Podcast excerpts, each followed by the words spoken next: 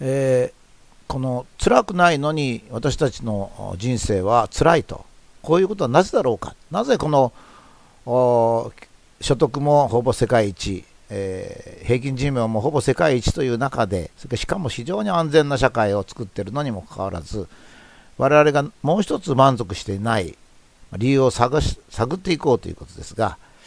えー、まあ、今から200年ぐらい前ですね、まあ、19世紀の初め、え、ヨーロッパの白人は非常にこう力が強くて、え、軍隊を世界中に送りまして、まあ、次々と有色人種の国を侵略して、ま植民地にしたわけです。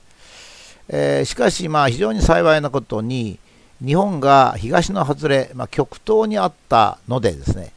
なかなかそこまで、えヨーロッパ人も到達しませんでした。例えば日本がインドにあって、インドが日本のとこにあったらですね、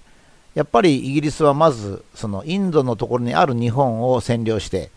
ずっとこうインドシアとか占領して、まあ、中国に行って中国からインドインドというか今の日本ですね、まあ、そういうふうに来たでしょうね、まあ、こういった地理的なものが非常に日本に幸いしました。でしかしまあ日本も、まあ、いよいよ幕末になりますと外国白人の勢力が強くなってですね。それで鎖国を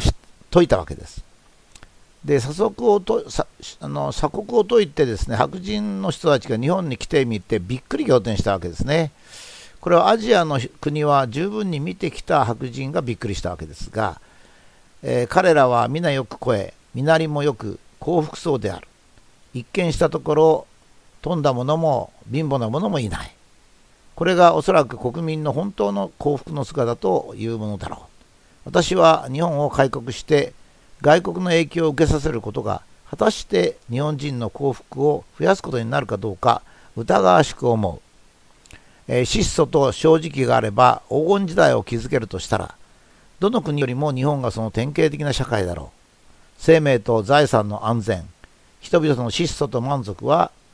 えー、現在の日本、まあ、現在って幕末なんですけど日本のはっきりとした姿であるように思われる、まあ、これはアメリカ大使のそのものをですね、後に、渡辺教授さんが文章にしたものを引用させていただいております。一部ちょっと分かりやすく変えてるところもあるんですけれども、まあ、この中によく表れておりますね。彼らは、日本人は、その当時の日本人はみんな太やや太っていると。というのは、まあ、要するに圧政のもとにあえいでるようなあ、例えば国はですね、飢饉なんかも打ち続けば、やっぱりえー、住民は痩せてるわけですね。それから身なりもよく、ちゃんとした小ざっぱりとした服を着てる。それから見かけ幸福そうであるということがまず第一である。それからび富んだ人も貧乏人もいないということですね。割合と均一である。まあ、一億総中流階級と言われた時代もまあ最近あるわけですが、えー、富んだ者も貧乏なのもいないと。まあ、ここでえー、日本が朝鮮を併合した時の朝鮮の状態をこう言うとちょっと差し障るんですが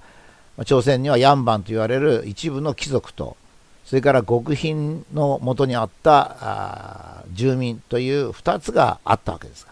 が日本ではそうではなかった。だから、えー、普通外あのその当時の白人が有色人種を植民地にするときは私たちの文化を受け入れればより幸福になりますよというような言い方だったんです、考え方だったんですけども、それが本当だろうか。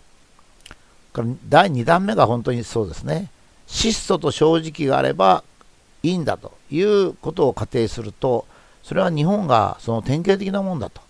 生命と財産は安全になってるし、それから人々の質素ですね。質素と満足。いや、これをまあ外国人が感じたわけですね。質素なのに満足してる。それがま日本の姿なんだ。いうことですね。本当にその当時の日本が安全な社会で生命と財産が保障され、質素だけれども満足していると。それで幸福だったというわけですね。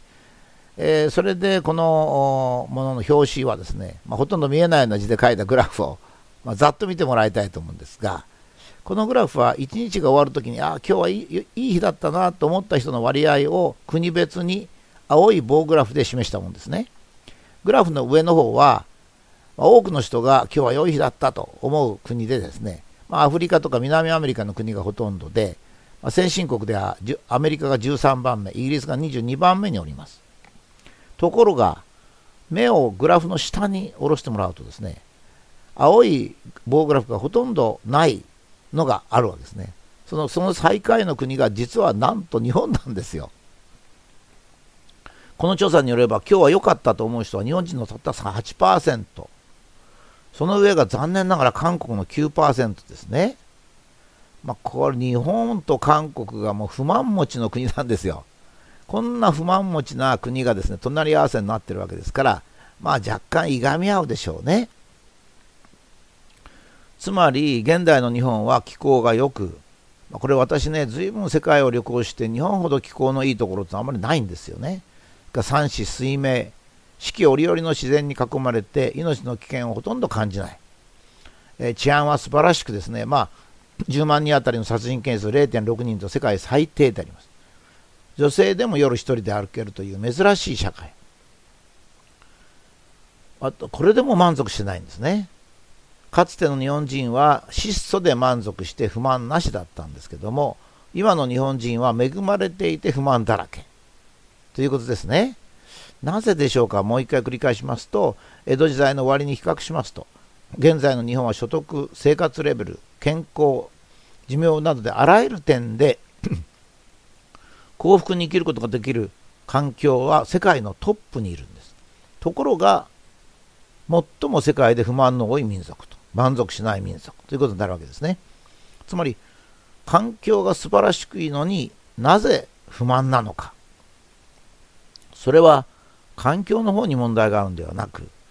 我々現代の我々の心の中にあるんじゃないかと。欲深い心が